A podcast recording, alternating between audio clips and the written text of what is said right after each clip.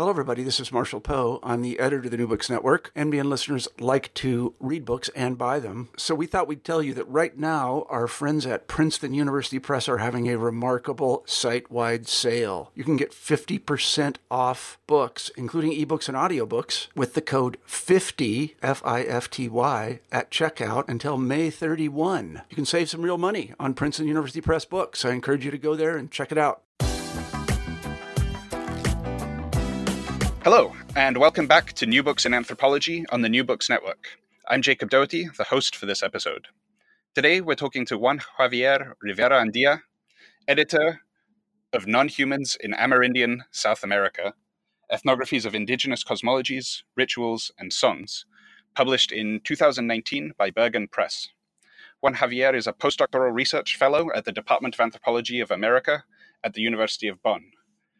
Juan Javier, welcome to the show. Hello. Thank you for the invitation. Thank you for joining us. Before we get into the book, can you tell us a bit about your background and how you came to work on these topics?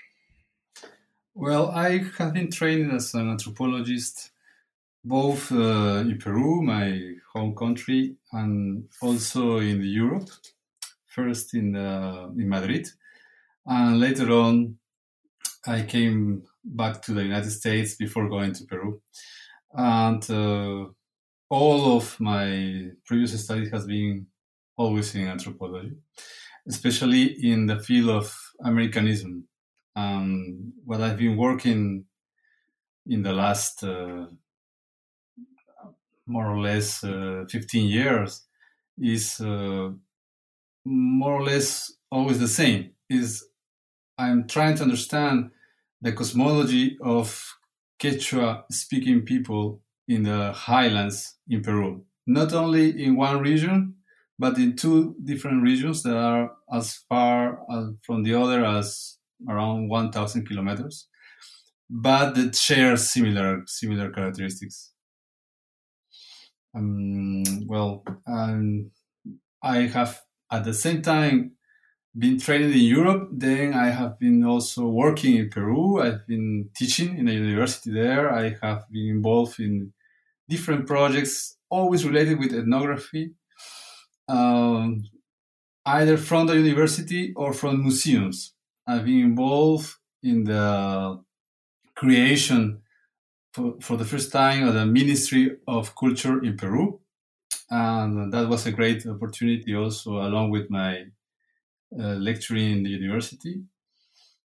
But most of my time has been devoted to research, and that was not really very easy in my home country. And that's why in the last years, I've been enjoying a lot of the infrastructure and possibilities here in Europe. When I had the idea to write a book, the introduction and to the collection and to join all these chapters in this book, was also thanks to my European experience. It was when I had the chance to stay in the Netherlands, in the Netherlands Institute of Advanced Studies, for 1 year, just devoted for research. It was a wonderful place. And they also helped me to invite the scholars. I joined forces with the European Association of Social Anthropologists, and they gave me, together with the Dutch Institute, the opportunity to meet all these scholars, some of them from South America, some of them Europeans, and some of them from North America. So that was the beginning of the book. I could say that I dare to begin this project thanks to my previous fieldwork and experience in Peru, but also and mainly thanks to the European infrastructure for research here. And what were some of the original questions that brought the 11 scholars who were involved in the project together? Well, the main purpose was a kind of open question. In the current context of what we are dealing with in anthropology, especially in anthropology of America, we are witnessing a moment in which all the ethnography that has been done in the previous years is beginning to be part of certain theoretical advances or theoretical proposals that I'm not really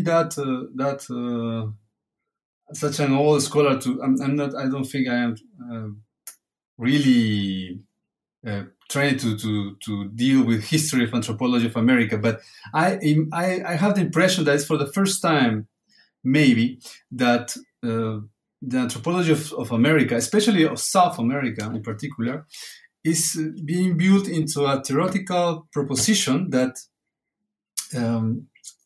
gives a very broad change, brings a broad change in anthropology. And what is the purpose of anthropology itself? What is anthropology what it should be studying as a discipline? And that was very exciting for me. Of course, I'm thinking about the new animism of Philippe Descola and the perspectivism of Viveiros de Castro, but also other important contributions as those of Eduardo Kohn from Ecuador.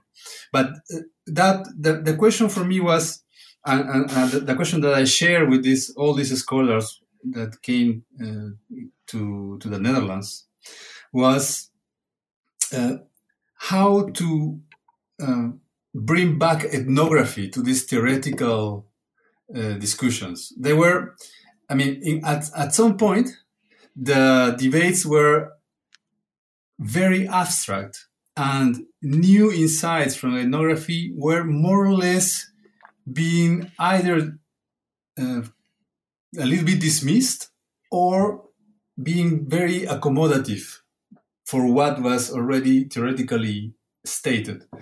So we wanted to open, we could just do that metaphor, we wanted to open the window again to ethnography to come in, to fresh ethnography to come inside this theoretical room.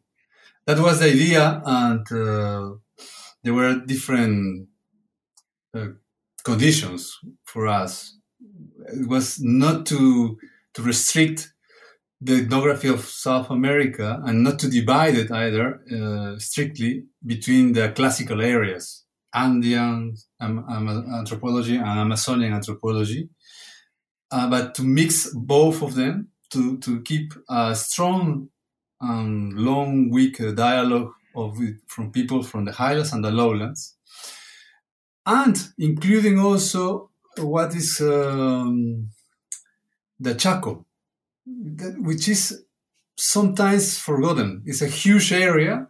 It has very important ethnography inside, and most of the what has been debated lately comes mostly from Amazonian studies.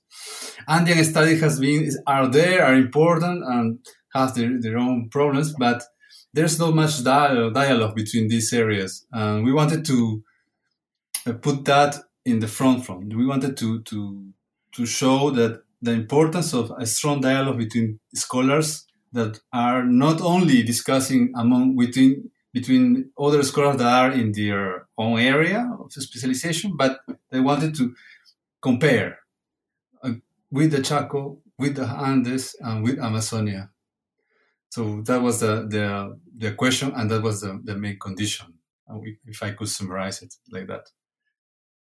And so in the introduction, you offer a very compelling discussion of the place of Amerindian scholarship in this new anthropological turn towards ontology, as you've just mentioned. And so without getting too far into the technical details, maybe could you tell us a bit about these debates and some of the key concepts that emerge from there, and how these concepts set the stage for the book's ethnographic essays that you're opening the window for? Yeah, well,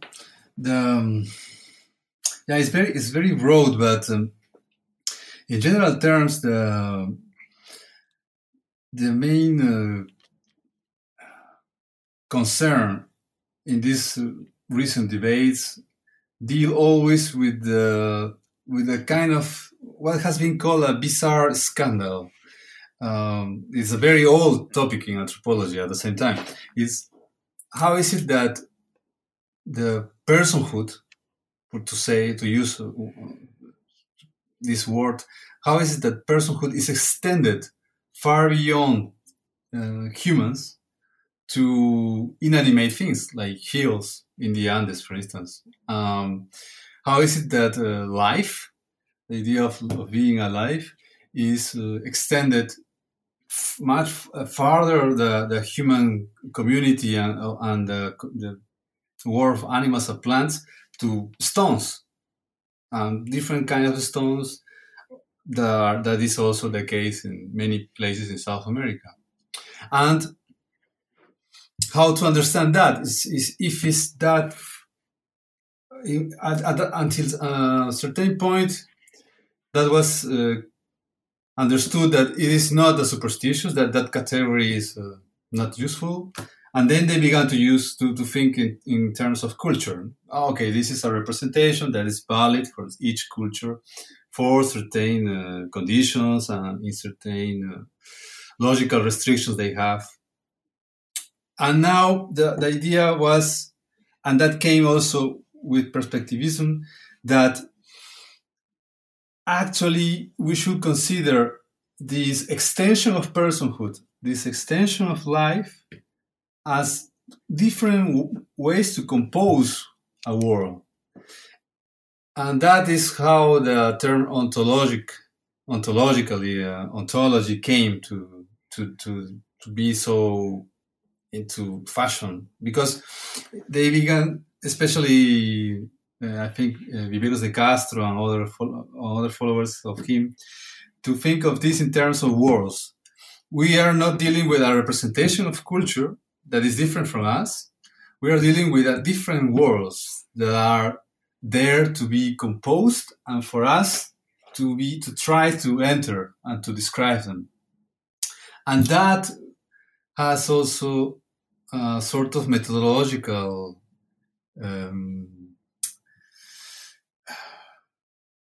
concern or methodological side, which is that we need to abstain as ethnographers from explaining too much of these worlds. There is a very strong caution or prudence into going too far into explanation. We have to let these things that we find, either alive or not, to propose their own logical projections, to project themselves. And well, that's something that is right now into debate, so I wouldn't go too much into it. But in this scenario in which we are living aside the terminology related with culture and the human being as being the center of anthropology, and witnessing a new moment, kind of new moment maybe, in which it is not the human what is at the center of anthropology, but these other worlds that are composed with humans and non-humans, that are both that share personhood and life, that they can be stones, rivers, they can be songs also, they can be icons or rivers or hills. And if we decenter anthropology and we turn to these mixed or hybrid collectivities, how should we address this new object?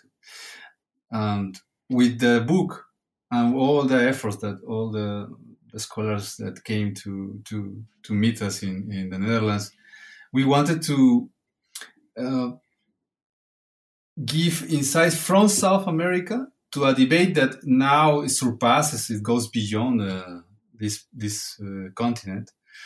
But we wanted to stress very, very strongly that it is not possible or not so fruitful to keep the debate without constantly paying attention to ethnography, to new ethnography, because actually what has been built is based on very few ethnographic areas.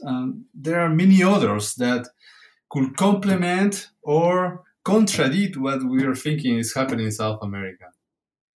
So it looks like a very kind of theoretical problem, but the third thing that we wanted to add was also that we cannot discuss this extension of personhood and this extension of life towards non-human beings without thinking about power and all the problems with domination and, well, dispossession that are usually, most of the cases, these people, these indigenous peoples in South America are constantly suffering.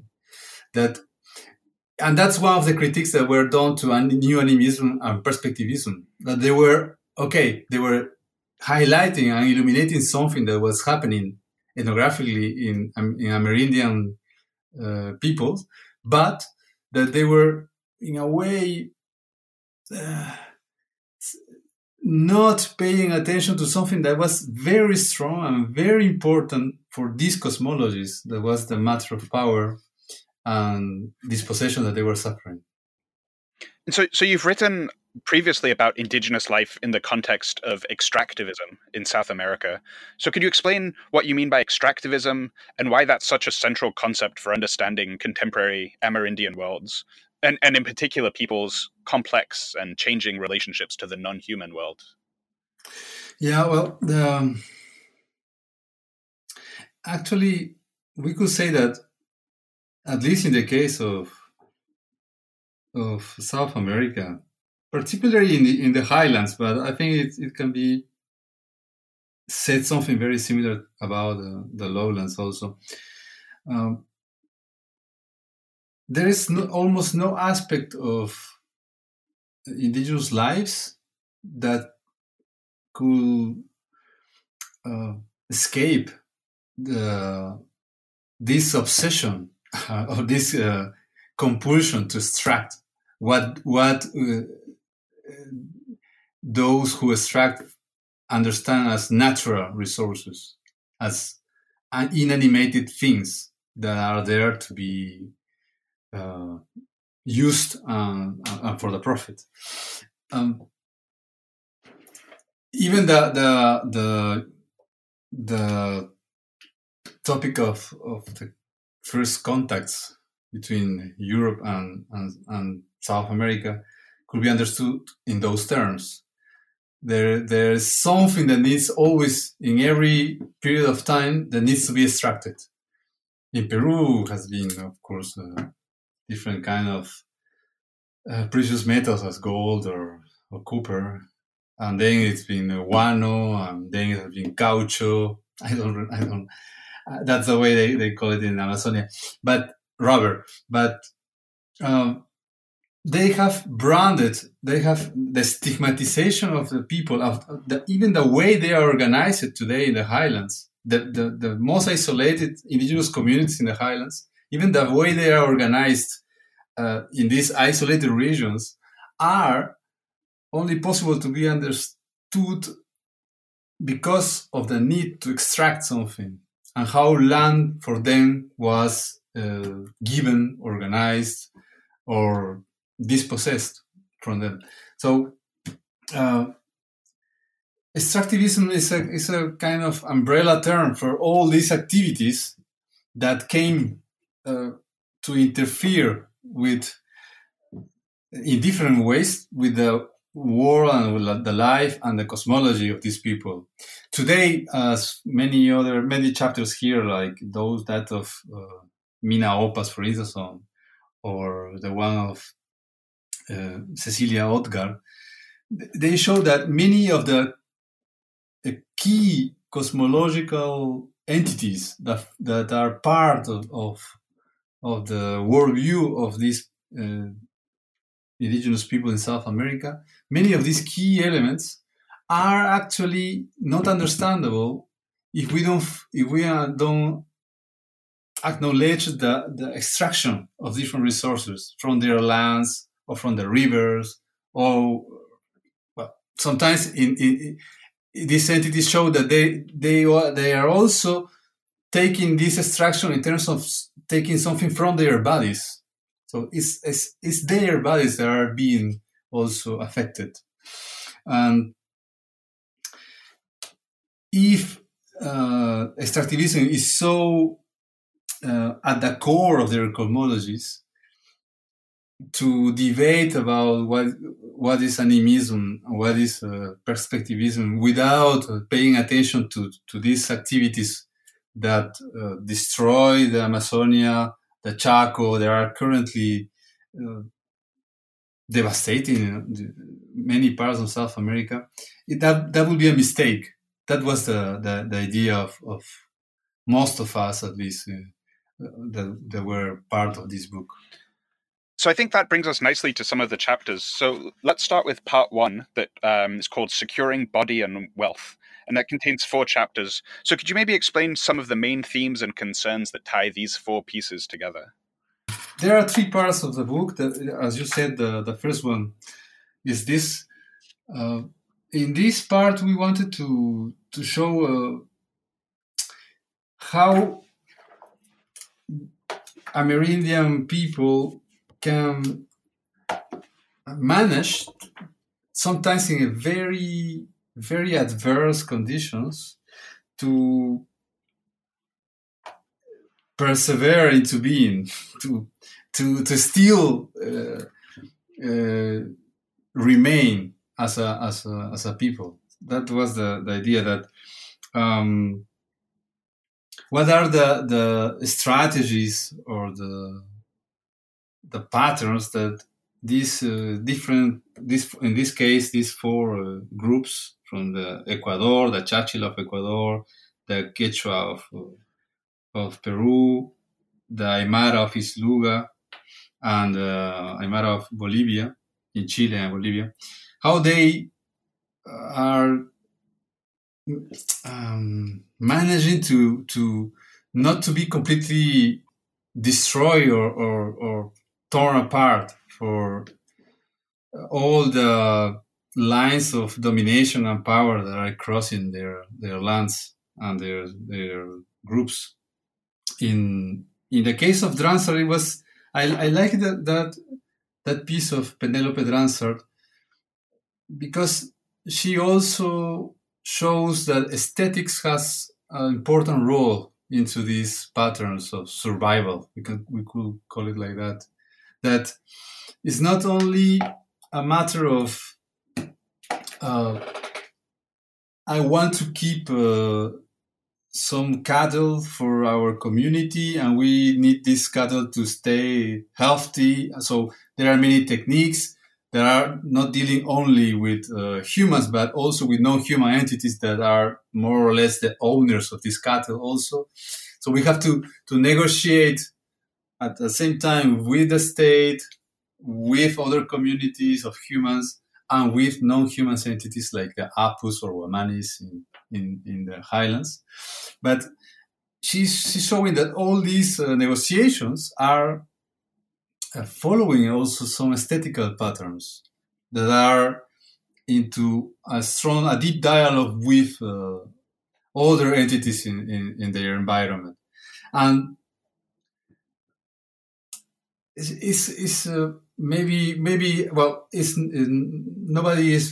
would be better to explain it as Dransart herself, but I will say that what she is proposing is that aesthetics can be also one of a very important pattern for staying as a group, for surviving as a group, in facing others, non-human aggressions and state aggressions and the aggression of the enterprises or transnational companies that arrive in the highlands.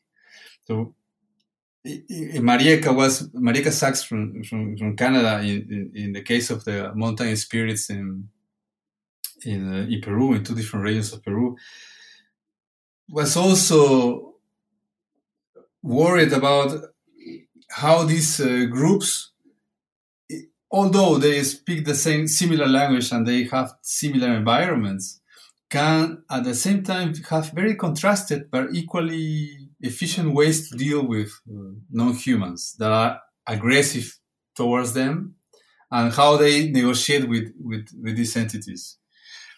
And that was the idea of the first part of the book. It was something. I mean, the structure of the book was not given previous to the meeting. It was something that came right after the discussions, the first discussions we have, and what were our main concerns when we finally met in the Netherlands.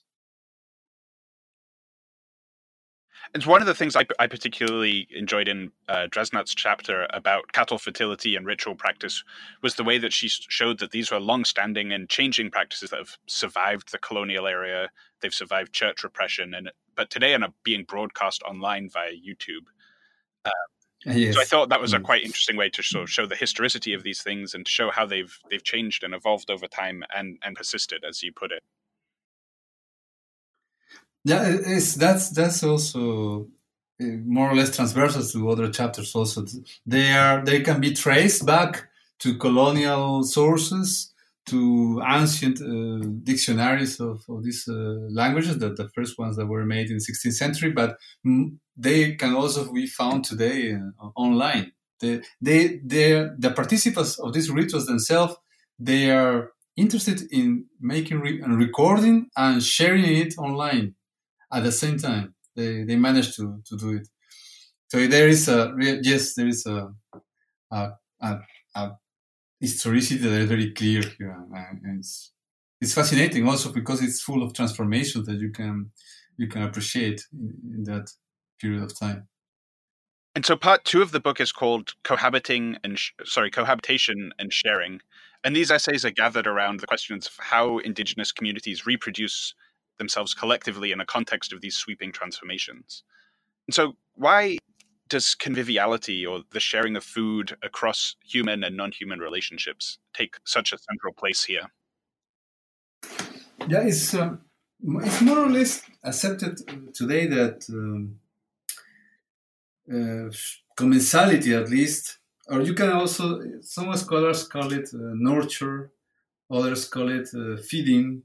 It depends on what is your ethnographic point of departure or what you want to stress at the end.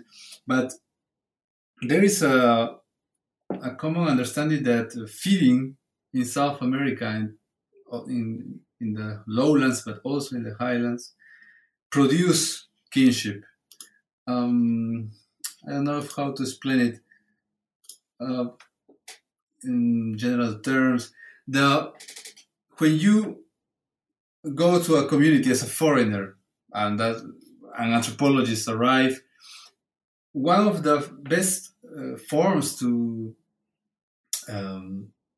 make a good fieldwork, to stay as many anthropologists do for a long time, involves eating what they eat.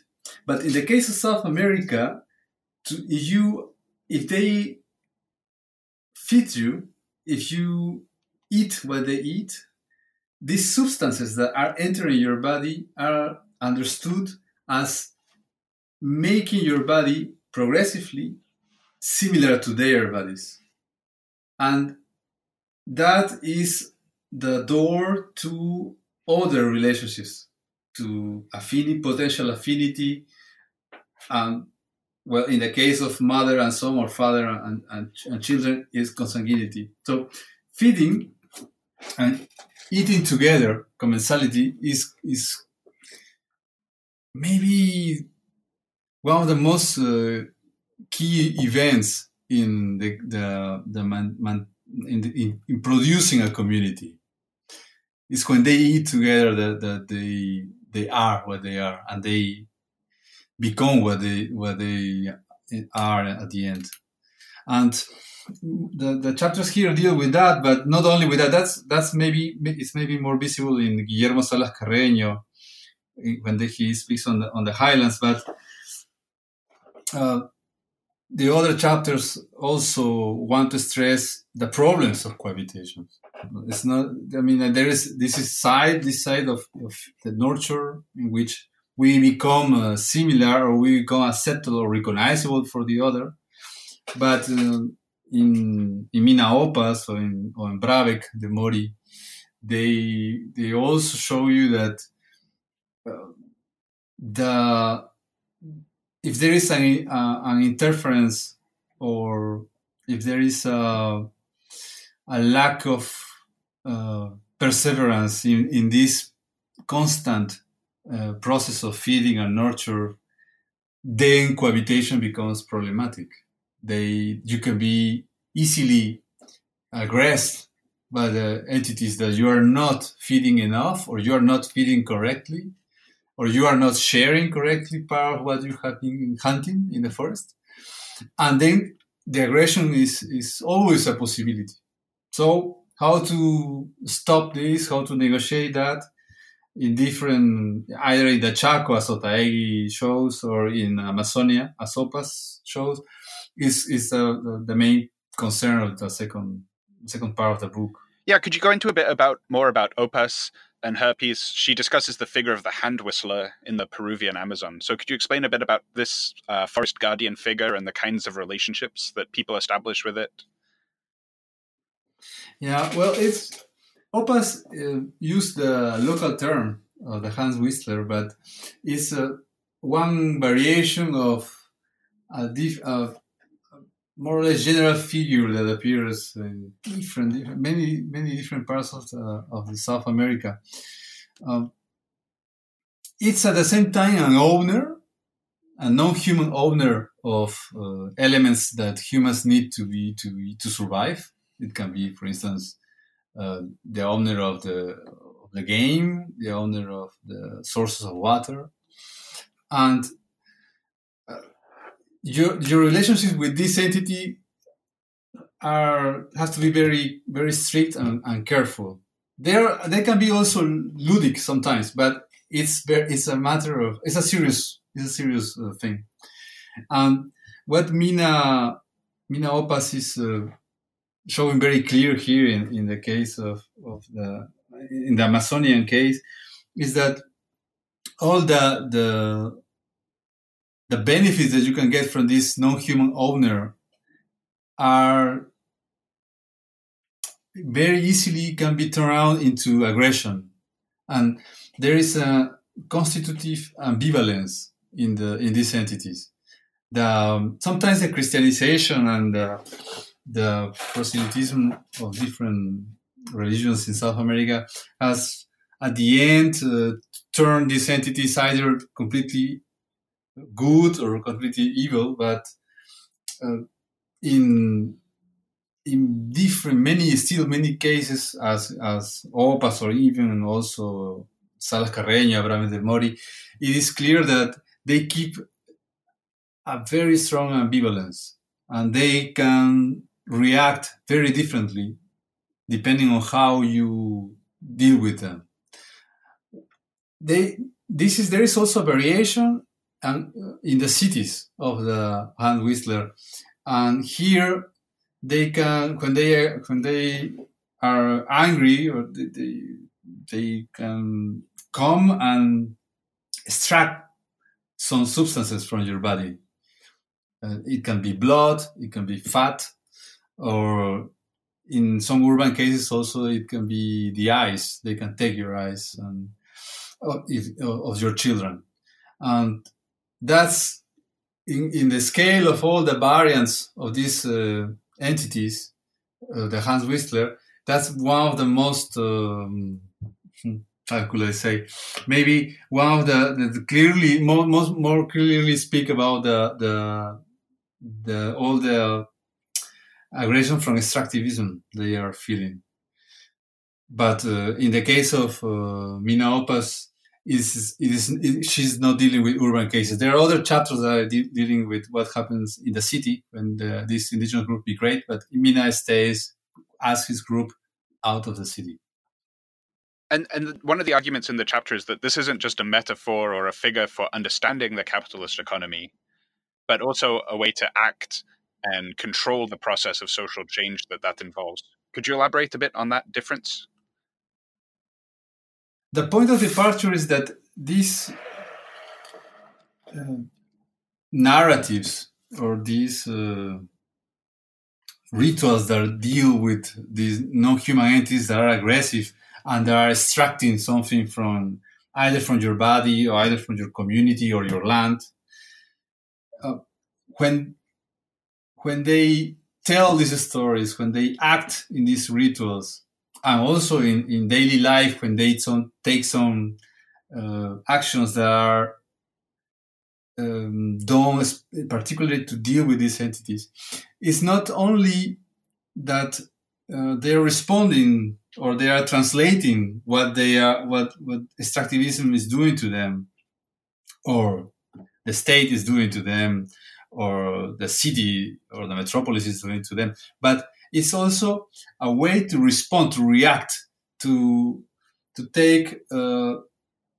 offer alternatives for them to deal with these entities and to these forces that are going into their bodies. How will I put it? For instance, in the highlands there is an entity that is called Pishtaco or Ñakaj, depending on the language you use, and this entity is supposed to be a lonely man that is disguised as a priest sometimes, or sometimes as just a normal person, a foreigner that is walking around. And the main feature that he has is that he has a kind of ID or a carnet that allows him to kill people by the state. It's the state who allows the Pishtaco to kill people. He has no problem with that. He has also a special technology to do it from a certain distance. So what he does when he finds somebody, an indigenous person walking alone, is to kidnap him, cut his members, cut his hair, his head, and to put the body to a certain altitude to make fat drop. And this fat will be used for the working of certain machines. The trains are not possible. They cannot work. They cannot go without this fat in their wheels.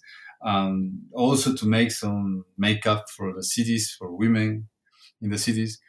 So the Pishtaco has the right to kill who he wants to kill, to extract these materials from their bodies. And when you find this entity in the narratives of a group, the telling of this narrative is a form for this group. One of the forms they are activating to respond and to behave as a collective that is willing to protect themselves from what is going on in their environment. It's not only a translation of what's happening. At the same time, this translation can be very effective for them to active certain practices and patterns that will allow them to survive. So part 3 of the book is called Transformations and Slow Turbulences. Can you explain a bit what you mean by that?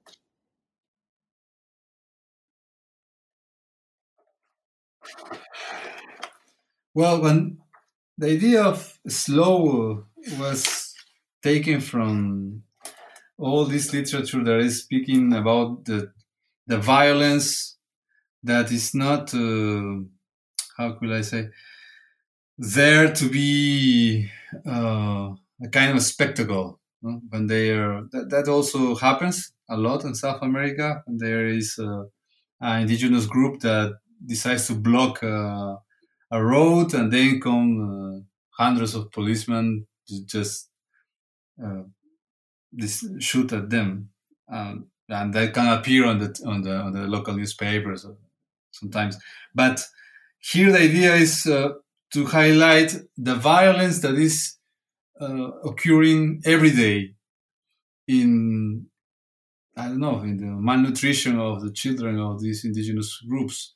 In the way that a teacher that doesn't think that indigenous language is able to, or a good to explain lessons in the school, will treat these children also in many other small aspects of their lives. There is a slow and hidden violence that is constant, is permanent, and is there. And the idea of, I think in the introduction, there is a question that is something like, is the ontological wolf afraid of turbulences? And that was, in this part of the book, in the last part of the book, was the idea that if we want to understand in ontological terms, if this is the way to take serious what is happening among indigenous peoples today, then why will be afraid? I mean, what will we not include as a main component in our ethnographies? The violence, the turbulences, the problems. Not only those in those groups that are part of a spectacle of violence, but also in all the groups that are and where violence is a permanent ingredient of their lives. So that was the idea, to show this violence, to understand it as part of their cosmologies, how they're affecting the cosmology of these people. Although it's not a violence that is immediately visible there. And one of the central questions running through the three chapters is about the adoption and incorporation of foreign powers and foreign sources of wealth into indigenous cosmologies. So could you explain a bit, summarize how the three chapters grapple with that question? Yeah, well, in the case of Jonathan Hill, for instance, when he's trying to understand the role of music among the Huaquena and Curripaco in Venezuela, the concept he elaborates and he calls musicality helps him to show to the reader how something as Dransart, no, something that is mainly dealing with aesthetics, at the same time is a tool to reconfigure or to create environment. And in the case of Yvinec, Cédric Yvinec in Rondonia in Brazil, he goes in a very, very little detail in his examination of the ritual songs of the Surui, and compares those that have been introduced by priests from, I think it's the New Tribes Mission. Well, it doesn't matter, from Catholic or Christian priests in Rondonia. And he shows that they are adopting these songs that are dealing with biblical topics that at the beginning were completely foreigner for them. But the way they are using the songs, in the linguistic distortions, little distortions that they are putting into these songs, and they allow them to transform what is for the priest just songs for the mass into devices to keep the relationship with the non-human entities that were there before the Christian priests arrived in Rondonia. In the case of Cecilia Ottgar, it was very similar also to the case of the Pishtaco, I already said, with the problem of the fat structure or blood structure with the permission of the state. But also she was following the indigenous people from the highlands to a particular city, a big city in the south of Peru. And she was showing how all the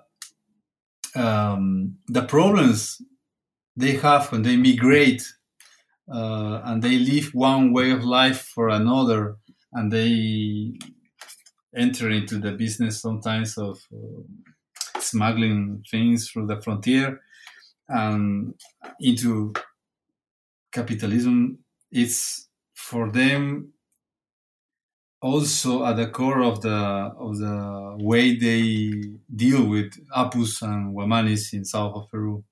They still use, and they maybe even more use, the negotiations they know and the deal, how to deal with these entities, in order not anymore to have good crops and to keep the cattle in good shape, but to have enough merchandise and things to sell and smuggle.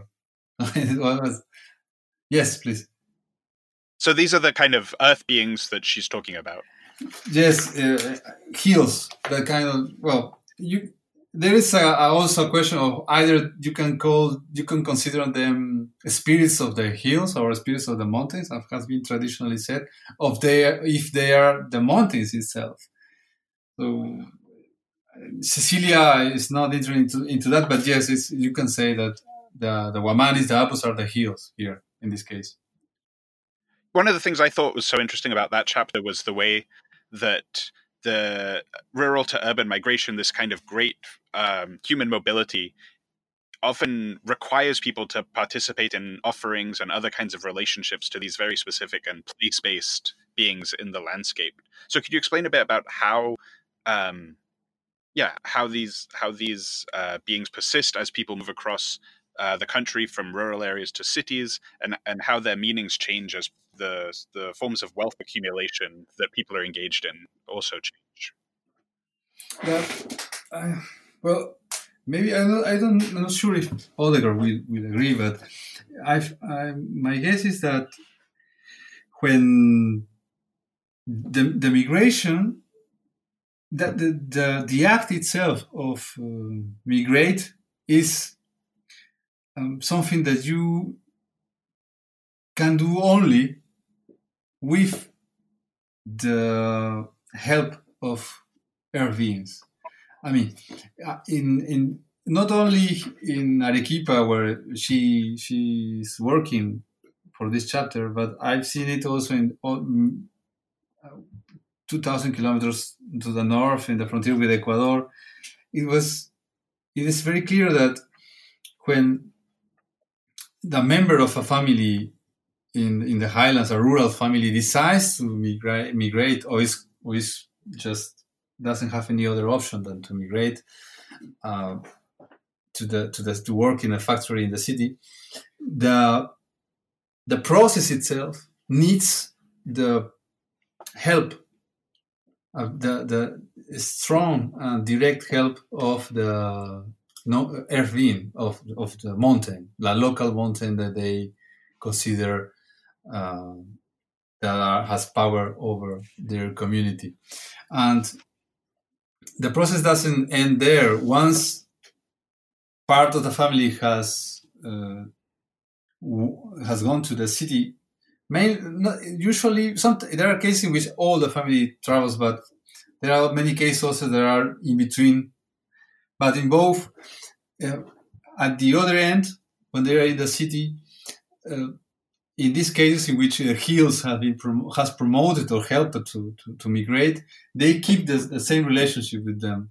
And at the same time, even if they are farther, at the same time they still want to keep this relationship, that makes them also periodically come back to the community of origin and join with the other members of the community. So in a way, the hill, the local hill in the case of the highlands, is what keeps all the dispersed members together, not only once per year for an annual ritual, but also in the monthly payments or pagos they have to do to the hill when they are in the city. Well, they are not completely dispersed, because when they go in the city, usually they stay in neighboring shanty towns, one next to the other. And one of the recurring presences in the book is the world ecological crisis, or the general condition of being in the Anthropocene. So how would you say that this collection furthers anthropologists' understanding of the Anthropocene in general and its incarnations in South America in particular? Well, the concept of Anthropocene has been also, at the same time, very much used and publicized, but at the same time, strongly criticized. For one of the main concerns is that with the term Anthropocene, you are more or less highlighting Anthropos that is there, that has been acting actively to destroy or affect the environment. But there are many scholars that are saying, and why don't we call it Capitalocene? Or there are many other propositions that are more direct, or that put the focus on what has been the main driver of what they consider to be a catastrophic scenario. And extractivism is part of this, is one of the main components of this huge catastrophic scenario that Anthropocene tries to resume. And in South America, as I said, extractivism is really one of the components of the history and the current configuration of this territory. Now, there are also states as Bolivia and Ecuador in South America that are trying to use or to include in their legislation. We still don't know how, but they want to include something that could be considered rights of the Pachamama, of the nature, or the Mother Earth. But in other scenarios like Peru, for instance, or Chile, that is very far away from happening. But in all South America, we could say that if there is really a possibility to find an alternative or other alternatives to what extractivism is doing and the scenario of the Anthropocene, if there is any possibility, this possibility cannot be detached from the ethnographic understanding of Amerindian people. There is there, possibly, different ways to relate to the environment that are not isolated, they are not out of history, absolutely, but on the contrary, they are ways to respond to these practices of extractivism and dispossession. And it's not that anthropology and ethnography could give you a ready-made alternative. You see here, you see these people is striving, they are surviving, they are responding like this and that, and we should follow this pattern. No, it's that only comparison of different ethnographic cases could configure a possible alternative that takes out of the destruction that we are witnessing today. If we elaborate from that ethnography, not taking indigenous way of life as ready-made receipts that we have to follow. Or Viveiros de Castro puts it in an interesting way. This South America, the people of South America, Amerindian people, they have already known what is the end of the world. They have already witnessed that.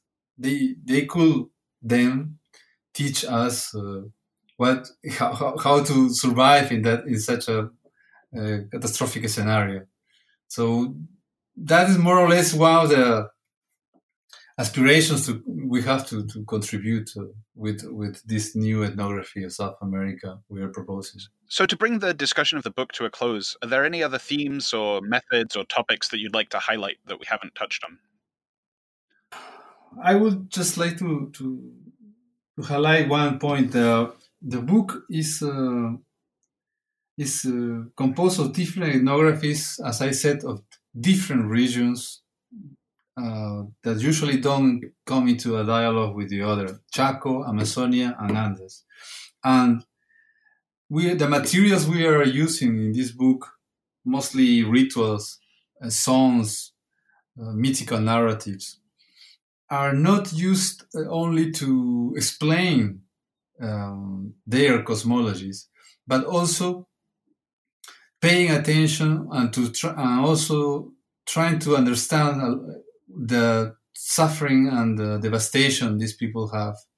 I mean, if you go into the literature of extractivism, you will find different approaches that are very important. But here we wanted to contribute with a microscopic approach that tries to show in indigenous terms how to deal with this devastation from the cosmology of them, not only from the practical affairs that they alternatives that they can find, but also from their cosmology. It's a way to put into practice what I think Martin Holbrat states in Framing Cosmologies, a book of 3 or 4 years ago, that was published 3 or 4 years ago, is putting cosmology back into a center in which it interconnects with all other practical affairs today. So with that, could you tell us a bit about what you're working on currently? Yeah, my main concern now is to produce a detailed ethnography of a group in the frontier between Peru and Ecuador that is neither from the highlands nor from the lowlands. They are difficult to classify, and that has been, although they have been connected with the national society for centuries, they managed to stay almost invisible. There were no sources almost of information in the past about this group, and I wanted to show through ethnography how this invisibility was produced, and also it's a group that, not because I look for it especially, but it's a group that is under the threat of a big open pit mining project in their lands that could make them just displaced from their lands in the following years. So I want to put into conversation these two issues in this ethnography, and that's my main project right now. Well, that sounds like a great project. Juan Javier, I want to thank you for joining us on the New Books in Anthropology. I really enjoyed the conversation. Thank you. Thanks to you. I really enjoyed it.